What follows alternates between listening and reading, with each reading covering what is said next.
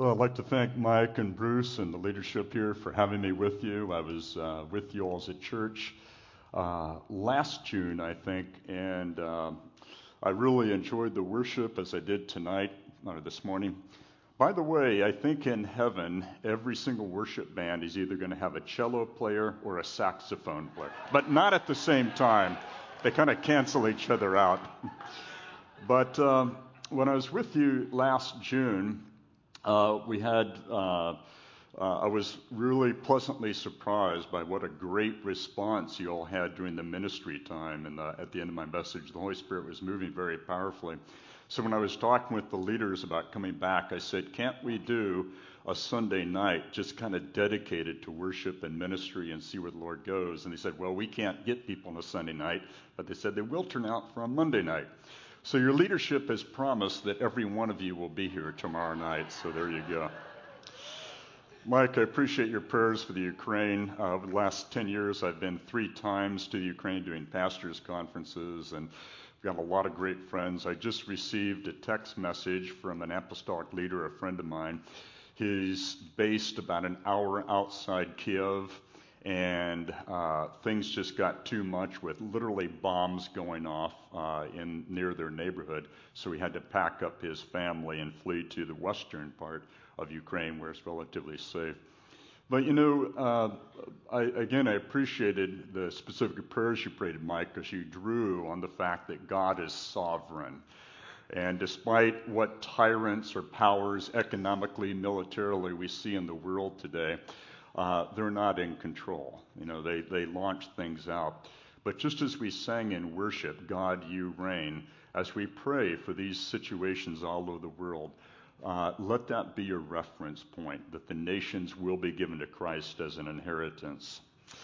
All right, I want to jump into the message, and this is something back in January, a few months ago, I felt like the Lord gave me for the body of Christ, uh, particularly this year. And it's a message I call 2022 Coming Out of the Whirlwind. And I want to speak specifically to you primarily out of everybody's favorite book, the book of Job. if you're not familiar with the book of Job, the first 95% of the book is a total downer. Job was an amazingly wealthy man. He had great prestige, great respect. He had a large family that he loved. He was very healthy. And in just a few days' time, he lost everything. His family, uh, for the most part, was uh, destroyed. He lost all of his wealth and he lost his health as well. He was just in, cast into great pain. Uh, he had three friends that it talks about in the next couple of chapters, chapter 2 and chapter 3. Three close friends that drew near to him for the purpose of encouraging him and building him up and exhorting him. And basically, over the next 37 chapters, all they did was rebuke and condemn him. You know, Job's thinking, you know, I know what my enemies are like. They're not as bad as you guys, you know. And so this is kind of the, the situation, and we end up in Job chapter 38. He's lost everything. He's living in incredible pain. Uh, he's suffering great loneliness, you know, all of this condemnation from his best friends. But then it says in Job 38, verse 1, these words Then the Lord spoke to Job out of the whirlwind.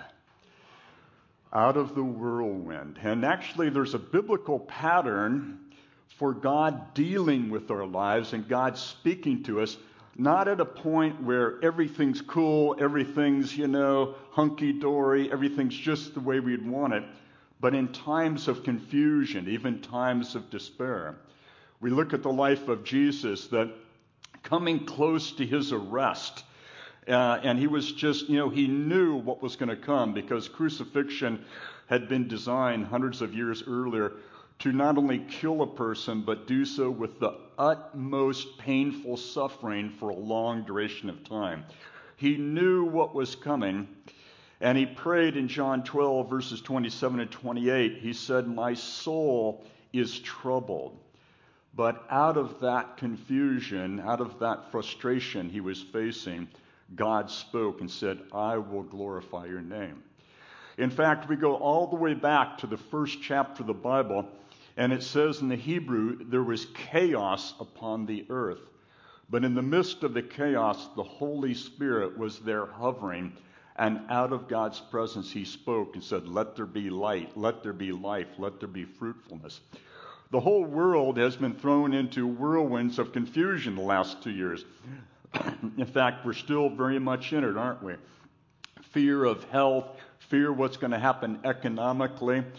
Uh, you know, the what's happening right now in the in the Ukraine, it was very much predictable. And I, uh, there's some things I would say, but I don't want anybody to say I'm using the pulpit politically, so I won't. But going back eight years, when uh, uh Russia, for the first time in our recent history, invaded Ukraine, it was a harbinger of what was to come. They were testing the waters at that time. And as well as being in prayer for the Ukraine, I really want to encourage you to be in, in prayer for Taiwan. Because the only thing that has kept China from overtaking Taiwan since 1945, 1947 is their friendship with the United States and our might and our steadfastness to steadfast them. But in this time that everything that can be shaken is being shaken, there's things that are hanging in the balance right now. I don't know how many of you liked the Lord of the Rings movie, but there's a about five of you. But there's a, a, great scene where in the first movie they've just come through this huge, epic, major battle.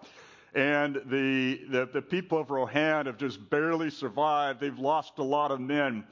But the counsel to them is to go to another place, engage in an even bigger battle. And he's saying, you know, we're, we're tired, we're worn out and someone says to the king, There are now things in motion that cannot be undone. And I don't like overly focusing on eschatology, the end times, but we're living in a time where God has allowed everything to be shaken that can be shaken because there is a harvest of the nations to give them to Jesus as an inheritance. I'm not prophesying when the return of the Lord is, but there are things now that the stability in countries like the United States that we've had for about 100 years, that stability all over the globe is greatly shaken. And so this is not a time to running into our caves in fear. It's a time to come out of the caves and gaze upon the glory of God because he knows exactly what he's doing. And out of the chaos, will come God's light and life and fruitfulness on a whole nother level. Okay, I've just been preached to. I better back off. I don't want to offend anybody.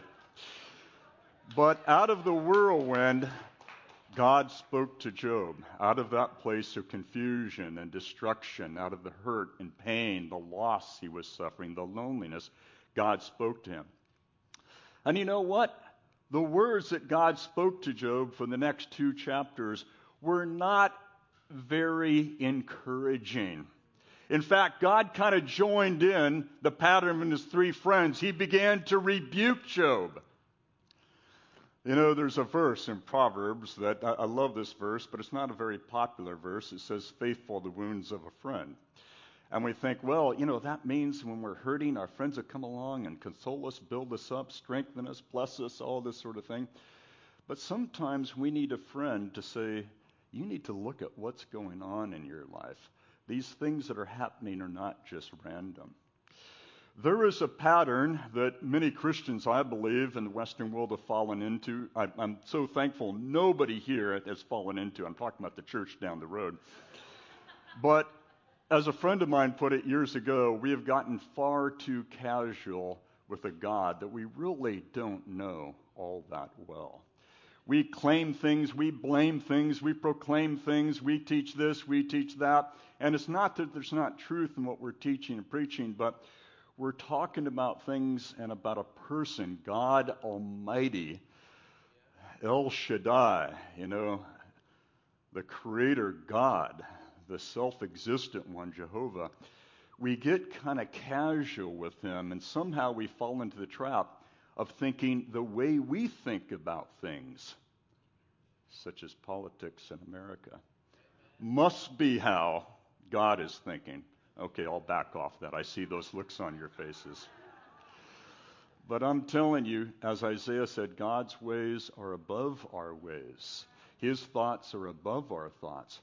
And despite whatever chaos or confusion there is in your life or in the nations right now, God, by His Spirit, is weaving this incredible mosaic of bringing the nations to Christ as His inheritance. And there is an incredible revival that we are on the verge of right now. Mike, I, I like that phrase you had. Uh, you know, uh, what do you say? Double for all your trouble? If you were just five years younger, you could have been a worship rap artist, you know. I think you maybe change your clothing a bit, I don't know. but God knows what he's doing. As it says in Jeremiah 29, he knows the plans he has for us. He knows the plans, plans to give us a hope and a future, even plans to prosper our soul. So God spent two chapters basically rebuking Job for the prideful thinking, thinking he could blame God for this, or God, why didn't you do that? Why didn't you work according to my prayers, according to my schedule, according to the way I wanted you to do something? But then in Job chapter 40, again, it says God spoke to Job out of the whirlwind because God is just so persistent in bringing about the calling, the destiny, and the purpose, purposes, and the beautification in your life and my life so we begin to reflect the Lord Jesus. But as God began to speak to Job on this second time, Job took a different approach. And I want to read to you, if I can find it here, what he said. Job responded in verse 4 and 5 of uh, Job 40. And he said, Behold, I am of small account. What shall I answer you? I lay my hand on my mouth. I have spoken once, and I will not answer twice, but I will proceed no further. There is an art to learning to small ourselves up before the presence of God. The old fashioned word is walking with God in humility. That's not a very popular word, so We'll put it in Job's term. God is the great I am, and sometimes we need a revelation that we're the great we're not. you see, it's not about the unholy trinity of me, myself, and I. Aren't you so glad there's no narcissism among this group? You see, the basic essence, fundamental gospel message has not changed in the last 2,000 years. Pick up your cross, die to yourself. The kingdom of God is at hand. Repent, change. And Job, after God dealing with him throughout the previous time, all these 40 chapters, has come to a place where he's saying, God, not my ways, but your ways, not my will, but your will. God, you speak, and I will listen. A number of years ago, about 15, 20 years ago, there was a, a, certain city in the Midwest of the United States, and my wife and I were highly involved with three churches there. And my relationship with them, my job description was when I wasn't traveling, was there's a, there was beginning to be a Holy Spirit birth unity movement among these three churches, very different churches. One was a vineyard, one was an Assembly of God, and one was a Baptist church. And they wanted me to come alongside them and help uh, through worship and prayer, the prophetic, and the outpouring of the Holy Spirit to bring about a move of unity in this city. And so uh, for three years, we were very, very involved in that. But I'll never forget the first time my wife and I came there was for the first conference I did with all three churches together. And the schedule went like this Sunday morning, Sunday night, Monday night, Tuesday night, Wednesday night, bringing all three churches together for all the services. So, Saturday night, I was up praying for the first uh, gathering, Sunday morning. Lord, what do you want me to speak about? And the Lord spoke to me very, very clearly, and He said, Tell them that the church of this city is pregnant with revival. And that's an exciting word. But tell them The baby of revival is not going to be born the normal way, and if they try to bring the baby the normal way, they're going to kill the baby of revival. And then he said this phrase, which I had never heard before. He said, Tell them they need to learn to elevate their hearts above their head. So, okay, so I preached on that. That was an easy one to feed into, talking about worship and seeking the Lord Sunday morning. And even Sunday night, the second message, I felt like Lord said, do the same message again. So I did, something I rarely do. But here's what is mind blowing. That Monday morning, one of the three senior pastors of those churches, his daughter was nine days overdue with her first baby. And so that Monday, with the family and the husband, they took her to the hospital. They got her checked in. They gave her medication to induce labor, and they put the monitoring belt around her. And after about 30 minutes or so, the baby's heartbeat stopped. The baby's heartbeat stopped. And all the nurses and a few doctors come rushing into the emergency situation, and a doctor quickly assessed it, and he said, I want you to get on your knees on the bed and put your head flat on the bed. And as she did that, as she elevated her heart above her head, the heartbeat of the baby came back. And then they went into, uh, did an emergency uh, C section, and what they found was the umbilical cord was wrapped three times around the baby. So even after the heartbeat had come back, if they tried to deliver the baby the normal way, there was a good chance they could have killed the baby. Now, in point of fact, and, and that senior pastor, he came Monday night before I spoke. He shared this whole thing, and he said, We literally saw a symbolic act of that prophet, prophetic word carried out. And he said, We need to seek God and lean not to understanding because the baby of revival is not going to come the way we think it should come. And in point of fact, it didn't happen because the churches, there began to be problems and they just kind of stayed, I don't know, in their own patterns, and that's a whole different message.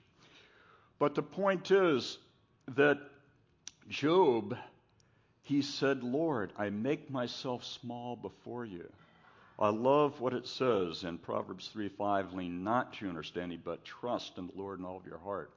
And could it be in American Christianity, and for the Western world for that part, that we've been more in the habit of doing what we think is the right thing to do and then tacking on, bless us, Lord, after we move in those directions?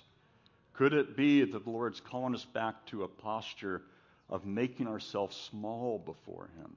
You know, one of the worship songs we sang this morning was We Make Room for You. In your heart of hearts, you only have a limited capacity. How much of you is reigning in your heart? Or are we making ourselves small and making a lot of room for the great I am? Well, I'm glad you're excited. and so God continued to speak to Job. And then in chapter 42, Job responded again to the Lord. And this is what he said I know that you can do all things, and that no purpose of yours can be thwarted. And speaking about himself, he said, Who is this that hides counsel without knowledge? Therefore, I have uttered what I did not understand. I'm going to stop there. One of the, arguably, one of the greatest preachers to ever emerge in North America was a man called Tozer. He was a phenomenal preacher, way ahead of his time in, in the prophetic about what was coming, to things of the Spirit. But Tozer wrote and spoke extensively of what he called the experiential heart theology of a grand army of fragrant saints. What did he mean by that? It's not just an eloquent set of words the experiential heart theology of a grand army of fragrant saints. But he was talking about the difference between those who intellectually know the promises and principles of God as opposed to those who walk them out to experience them. You see, when we learn to really embrace the ways of God, picking up our cross, preferring other people, honoring others, giving, serving one another, there begins to be the essence, the aroma of Jesus, the sweetness of God about them. But there's, there's such a difference between knowing about God and actually knowing Him, walking with Him. And Job is saying, Therefore I've uttered what I did not understand. You see, we can intellectually understand some truths about God, but that's not the same as walking in the reality of that. I have uttered what I did not understand, things too wonderful for me which I did not know. And Job continued to the Lord, Hear, and I will speak. I will question you, and you will make it known to me. I've heard of you by the hearing of the ear, but now my eye sees you. Therefore I despise myself and repent in dust and ashes. Well, this is partially affected by Old Testament, Old Covenant perspective of God that you know does affect things, even though the heart of God is consistent throughout all of history. And so I'm not saying anybody here should despise themselves and, and all that that can lead to. We already have enough of a problem with that sometimes, don't we? But this puts into graphic relief, uh, perspective, so to say, of this contrast between the beauty of God, the majesty of Christ, the glory of God, and what we're not. That compared to Him, you know, and it's just purely by His grace, the wonder of who He is, what happened on the cross, and the gift of His Spirit, that as Paul said, we can agree with the Spirit and call out Abba, Father, born again as the sons and daughters of God. So I want to, I don't, the, these things that Job just said, I want to quickly identify four things that I think God is wanting the church in America to wake up to. First, as Job said, no purpose of yours can be thwarted. Nothing is impossible for God. Nothing, nothing is impossible for God. I was sharing a story with the School of Ministry, I think, yesterday.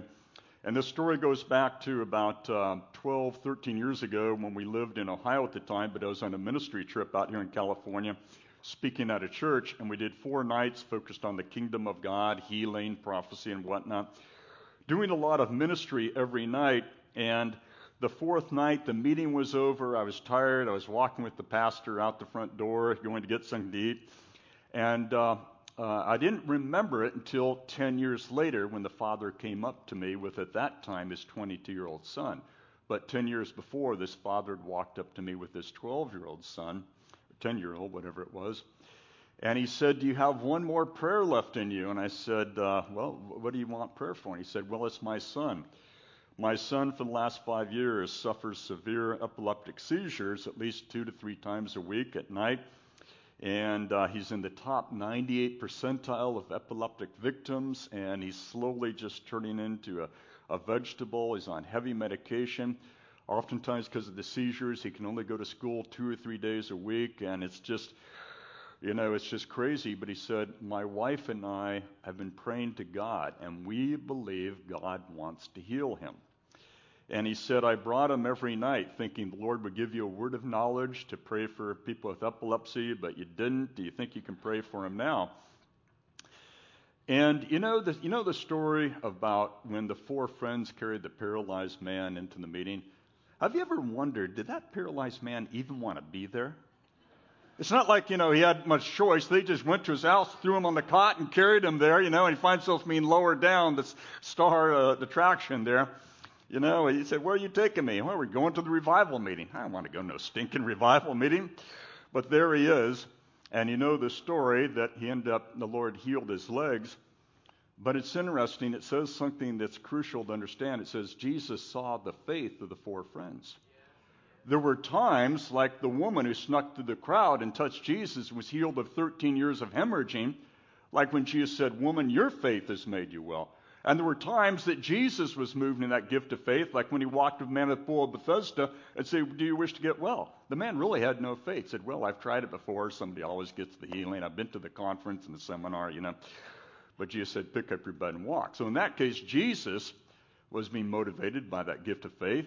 On the other time, the woman was moving in that, but at the other time, the four friends. So I, I, I, I was tired, and we'd prayed for many, many people the last four nights, and I looked at the father, boy, I didn't sense any faith at all. But I looked at the father, the father's filled with faith.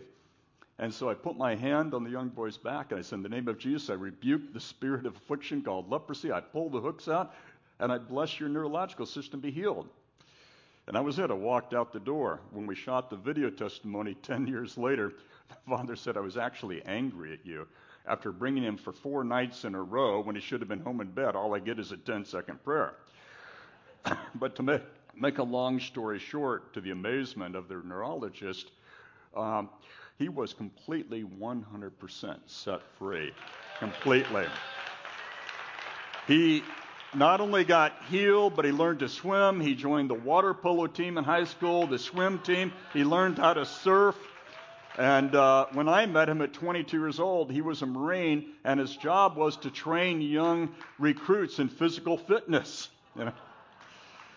When he went to apply to the Marines, they, they, they said, Well, fill out your medical history. And they said, Epilepsy? Son, we can't have someone in a firefight, you know, having an epileptic seizure. Forget it.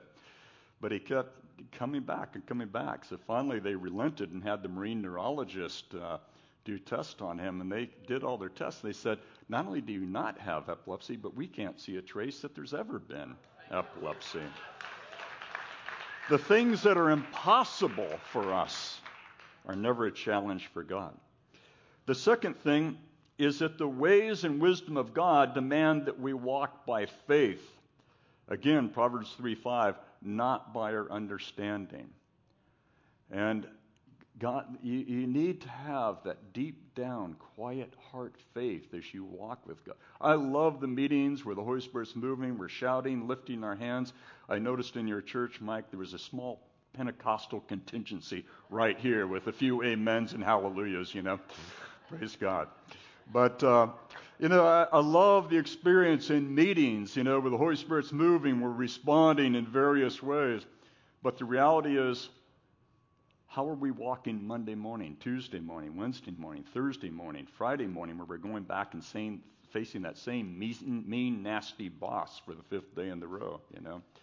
Are we walking in a quiet confidence, as it says in Psalm 46? Be still and know that I am God. That we've got to begin to learn the difference sometimes between good ideas and God ideas and begin to seek the Lord. And that's the third point that we really begin in our life endeavors, you know, uh, in, our ch- in our choices, crucial things not just to make decisions that seem right to us and then tack on, bless us, Lord, as we do it, but to wait upon the Lord. There's a great promise in Isaiah chapter uh, 30 that says, uh, You will hear the voice of the Lord, and you will say, Turn this way. I love what Isaiah said those who wait upon the Lord. That doesn't mean not do anything, but it means with the crucial decisions and opportunities and even more than your eyes have seen, more than your ears have heard, as we seek the Lord as a people, as families, as a church, as a congregation, God's going to begin to open doors for you. And speaking of doors, um, um, I just, uh, uh, Mike and Bruce grabbed me and took me into a short prayer meeting with uh, the worship team and media uh, folks, uh, all that before the service. And I had a very quick vision of this your church buildings, and I saw many, many doors. And all of a sudden, it's like the Holy Spirit was doing a remodel. Walls were changing, and doors were changing direction, and bigger doors were being put in. And I felt like the Lord is saying this to you, uh, Mike and the team here in the church, that this year there's going to be some Holy Spirit induced remodeling going on. And that involves people. Some of you are going to be sliding this way, some of you that way. But the Lord's going to give you new doors, and those doors are to swing wide to not only let in the King of Glory, but to open up to the community. And you know, Jesus is all about opening doors. When he gave up the Holy Spirit, the veil in the temple was torn in two, wasn't it? But one thing, you know, I, have learned about construction because in the early years of our ministry, I used to do remodel jobs, carpentry jobs in between ministry trips. Is, you know, I get a client and I drop some uh, diagrams and then get some pictures of what they wanted and everything's everybody's all excited and cool let's get on it you know so we order the material and uh, we start the job and the, they, they come back the end of the first day they're devastated because everything in their house is filled with dust. They can't cook there they can't do anything it's just a mess. And so sometimes we almost have buyer's remorse when we start on remodeling and new construction. And so I want to encourage you, the Lord's going to be shifting some of you around this year. And but the effect is he's going to change doors and cause some of the doors you have and even new doors to be broad doors, to be wide gates to let in the people into the kingdom of God. But uh, good, about eight of you are excited. Wonderful. but we need to take time because God has more for us than we have any idea to seek Him. I'm not saying everybody's called to be a prophet, but as the sons and daughters of God, He does want to lead us and guide us by His Spirit. And the fourth thing is, as Job said, I have heard of you by my ears, but now I see you with my eyes. God desires that we would allow Him, you know, to remove the cataracts from the eyes of our heart. I'm, I'm, I'm, I'm not saying we're all going to have visions of the throne of God. Quite often I'm suspicious of uh, when I hear people talk about their throne, uh, throne room visions and all of that. And I've challenged a few people. I say, no, I don't, I don't think you were taken up to the third heaven. I say, why do you think that? Well, because you're still alive. When we read about the Apostle John, a very righteous man, when he beheld the glory of Jesus, he fell at his feet like a dead man, you know. Uh, I, I think, again, we've gotten very casual in thinking about God Almighty. But nonetheless, the Apostle Paul, he prayed a prayer for the Christians in Ephesus, starting in chapter 1. And he said in verse 16, I do not cease to give thanks for you, remembering you in my prayers, that the God of our Lord Jesus Christ, the Father of all glory, may give you the spirit of wisdom and revelation, the knowledge of him having the eyes of your hearts enlightened, so you may know what is the hope to which he has called you, what are the riches of his glorious inheritance in the saints, and what is the immeasurable greatness of his power toward those who believe. And I believe these three things, the fruit of allowing God to deal with the eyes of our heart, are vitally needed in the church today we need to know that our true riches are not in how big our house is, what kind of car we have, how much money in the bank, what reputation and what prestige we have. Our true riches are in Christ Jesus. He is our portion in the land of the living. Secondly, we need to know the hope of our calling that every single one of us has been uniquely created by God in His image and we were created to bear fruit. We're not all called to walk the same journey. We're not all called the same career path. We're created in very unique ways. And if you get too unique, we have counseling to help you out. But that's another message. but every one of you was not created, none of us were created to be spectators in this call, this incredible internal game to seek first. You were called to get some skin in the game. You were called to know the purposes, the calling upon you to reflect Jesus and make Jesus known in whatever sphere of influence and authority he's given you. I was pausing thinking we might get at least five amens, but I think we got four, so we're getting close. But lastly, we need a much deeper revelation of the immeasurable greatness of God's power his dunamis dynamite power, as it says in the Greek of the Holy Spirit. Isn't it interesting? Dynamite in the natural, it blows things apart. But God's dynamite power of the Holy Spirit blows what's broken back together. He's in the business of continually giving us beauty for the ashes in our life.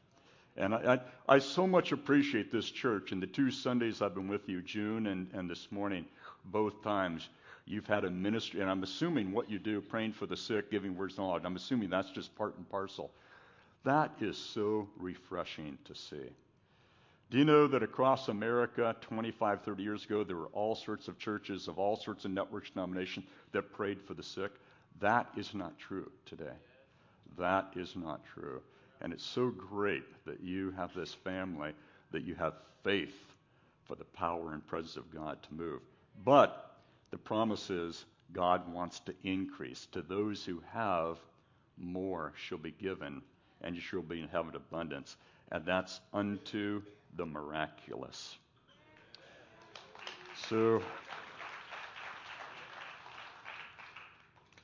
let's try to bring this to a close.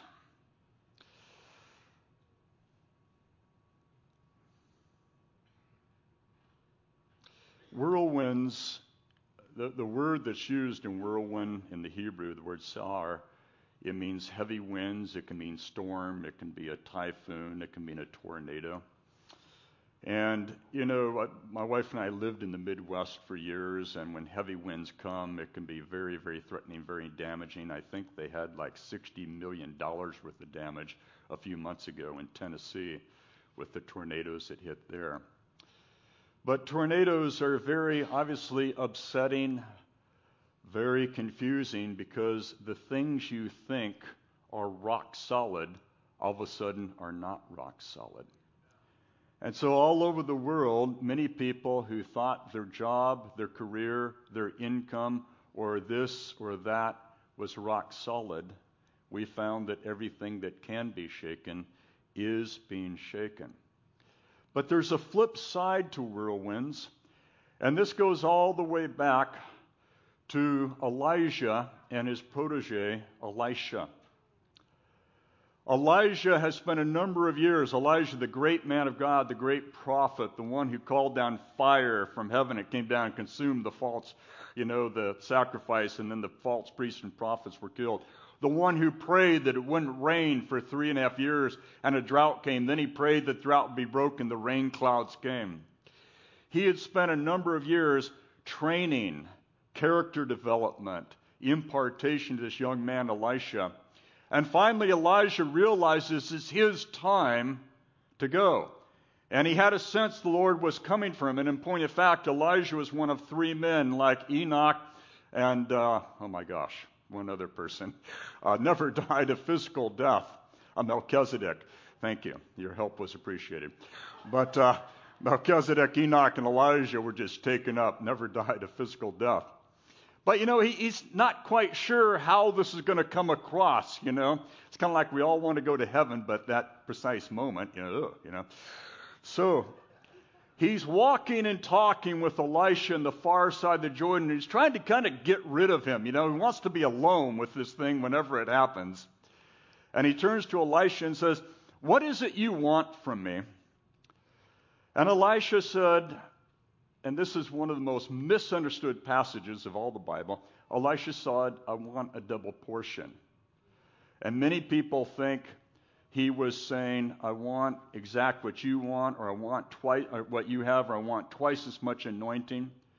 But you see, in the Hebrew culture, the eldest son always got a double portion of inheritance. If there were four children in a family, the father would divide the inheritance into five portions. The eldest son always got a double. What he was saying is, I'm your spiritual son. Let me have the eldest sons. This is why it's so silly when you hear people saying, Oh, I've got his mantle or I've got his anointing. Well, what about the anointing God created you to walk in? Why not go after the double portion of the elder brother, Jesus? Hello. 12 of you are excited. Good. So, he's trying to get rid of Elijah. You know, if we had a week of a message here, we'd probably get all of you at one point saying amen, you know, especially when the message was over. But, so finally, he says, What do you want? He says, I want the anointing you've walked in. That's how I want to serve God. And it's interesting what Elijah said to me. He said, I can't it's, he said, it's very difficult what you ask, meaning I can't just lay hands on you. And prophetically, we can lay hands on one another, we can impart blessings, we can release gifts, but you cannot release someone into a destiny God did not create them to walk in. What we can do is recognize and bless one another's destiny. And that's one of the purposes of church eldership, that we see this in you and we recognize now is the time. So Elijah said, It's difficult what you ask, but he said, If you see it, if the eyes of your heart are opened up, and you see it, if you've got that relationship of intimacy with God, you'll have your request. And as they were continuing to walk along, all of a sudden Elisha looked up and he saw it. He saw a chariot of fire and angels came down and he saw the whirlwinds of God. Isn't it interesting? Whirlwinds can mean a thing of destruction, but when God releases whirlwinds, it's a whirlwind of breakthrough and a whirlwind of promotion. Elijah got promoted to heaven, the greatest promotion of all. But Elisha, the servant, was promoted into being the prophet of Israel for the rest of his life. And I want to say to you that the flip side of all the chaos, all the confusion, all the challenges, health wise, economically, everything we've gone through the last two years, God is weaving that into a wonderful mosaic to raise up, to present a new picture to the world from the body of Christ. And we and you are at a time of breakthrough. You're in a time of promotion. I'm not minimizing, um, trying to minimize the, the, you know, the very real pain some of us have gone through, the loss of loved ones. One of my closest friends just uh, died from a COVID-related illness just a few months ago. Very, it's, uh, but but we need to understand that sometimes, with like Elijah being taken, or as it says about Isaiah, in the year of King Uzziah's death, new things come forth. And again, I'm not minimalizing any of the loss anybody here may have suffered of a friend or loved one. It's real. But unfortunately, it's the natural pattern of things that a winter always has to precede a time of spring. And so, with everything within me, I want to encourage you that in the whirlwinds we've been going through, as we respond to God, we're going to find the whirlwinds of breakthrough and whirlwinds of promotion. And hang on to these things, these four things about having a fresh hunger to seek God, leaning not to understanding, realizing He's the great I am, and allowing Him to deal with the eyes of our heart. But there's one last thing and this is critical, I want to throw at you. It says in Job 42, verse 10 Then the Lord restored the fortunes of Job. And if you know the last, how the story ends, it ends better than it started with a whole nother family. He ended up even wealthier. He was completely healed, and his life is incredibly blessed. But it says, The Lord restored the fortunes of Job when he had prayed for his friends. Let's bring this back into perspective.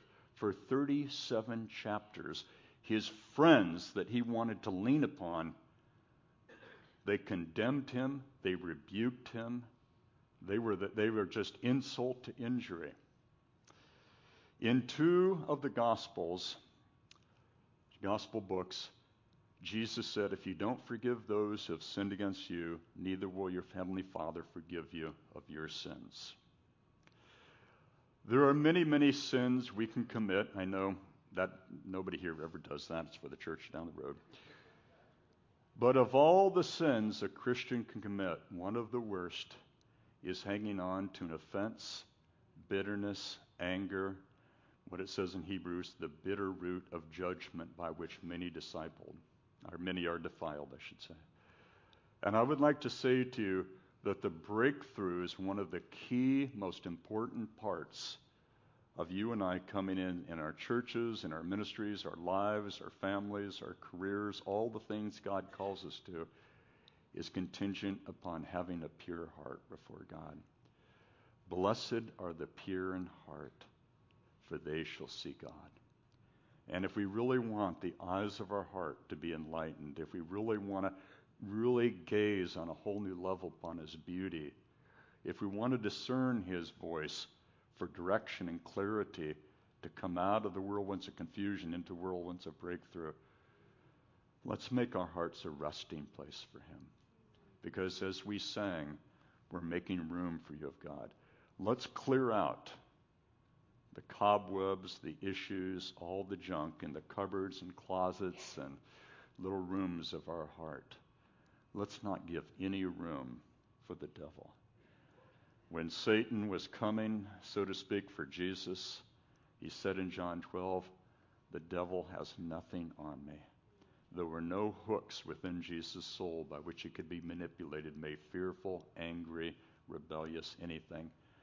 And when he hung there on that cross in absolute agony, he looked at humanity and he said, Father, forgive them, for they know not what they do. And it's in that point where you feel like you're hurting the most that the Spirit of God is prompting you the most to say, Bless those who have cursed you. Pray for those who have sinned against you. Pray and bless those who maybe have let you down, who have maybe betrayed a sacred confession, or maybe um, someone, as David wrote about Jesus, someone you've shared your bread with, a close friend that's betrayed that friendship. Or maybe you've had a so called Christian business partner that's ripped you off. Or maybe you went through a, a brutal divorce with a, supposedly a Christian who is going to love you and cherish you all their life. Or maybe it was a father or mother that did not nourish you, did not protect you, did not encourage you with the best that they had.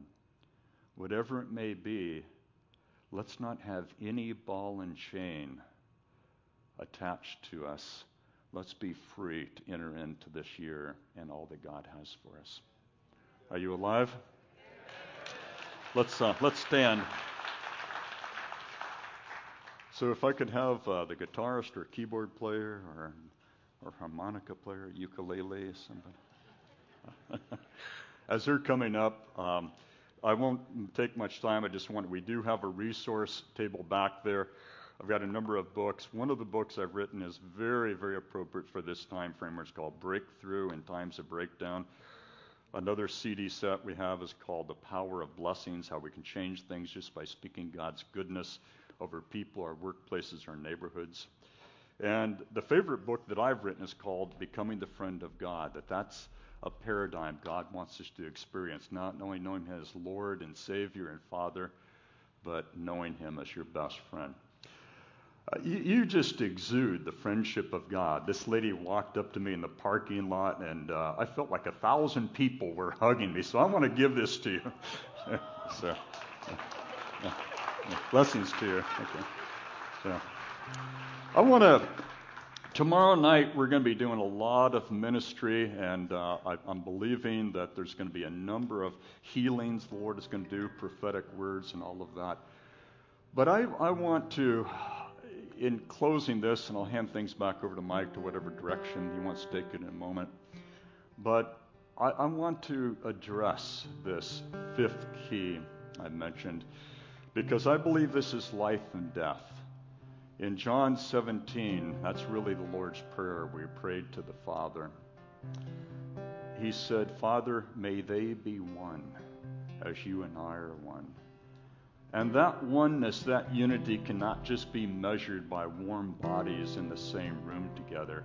It's measured by our hearts preferring one another, honoring one another, no room for bitterness and anger. And I realize for some of you, this may only be the first or maybe second time you've heard me speak. But I want to speak to you on behalf of God the Father right now, not prophetically or apostolically or as a preacher. But the Father's kind intentions for you are so much greater than you have any idea.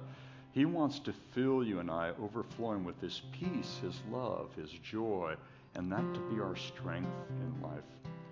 And so, in love, without any condemnation, because we're all on this journey of sanctification together, there's no one who's righteous except for Jesus. But in this context right now, I want to give a simple invitation and I want to encourage you to set aside what other people may think about you. To be honest with you, they're probably not thinking about you anyway. I know we're all legends in our own minds, but there you go.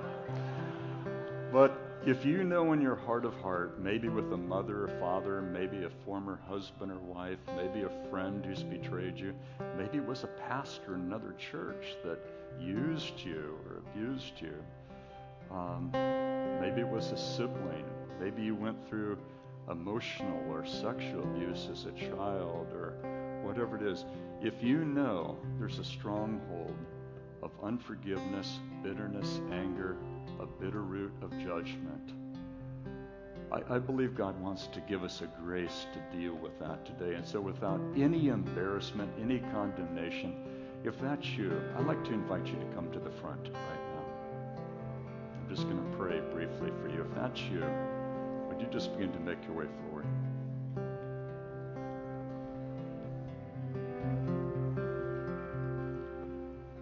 Again, don't be concerned about what anybody else thinks. They already know you have problems anyway. So.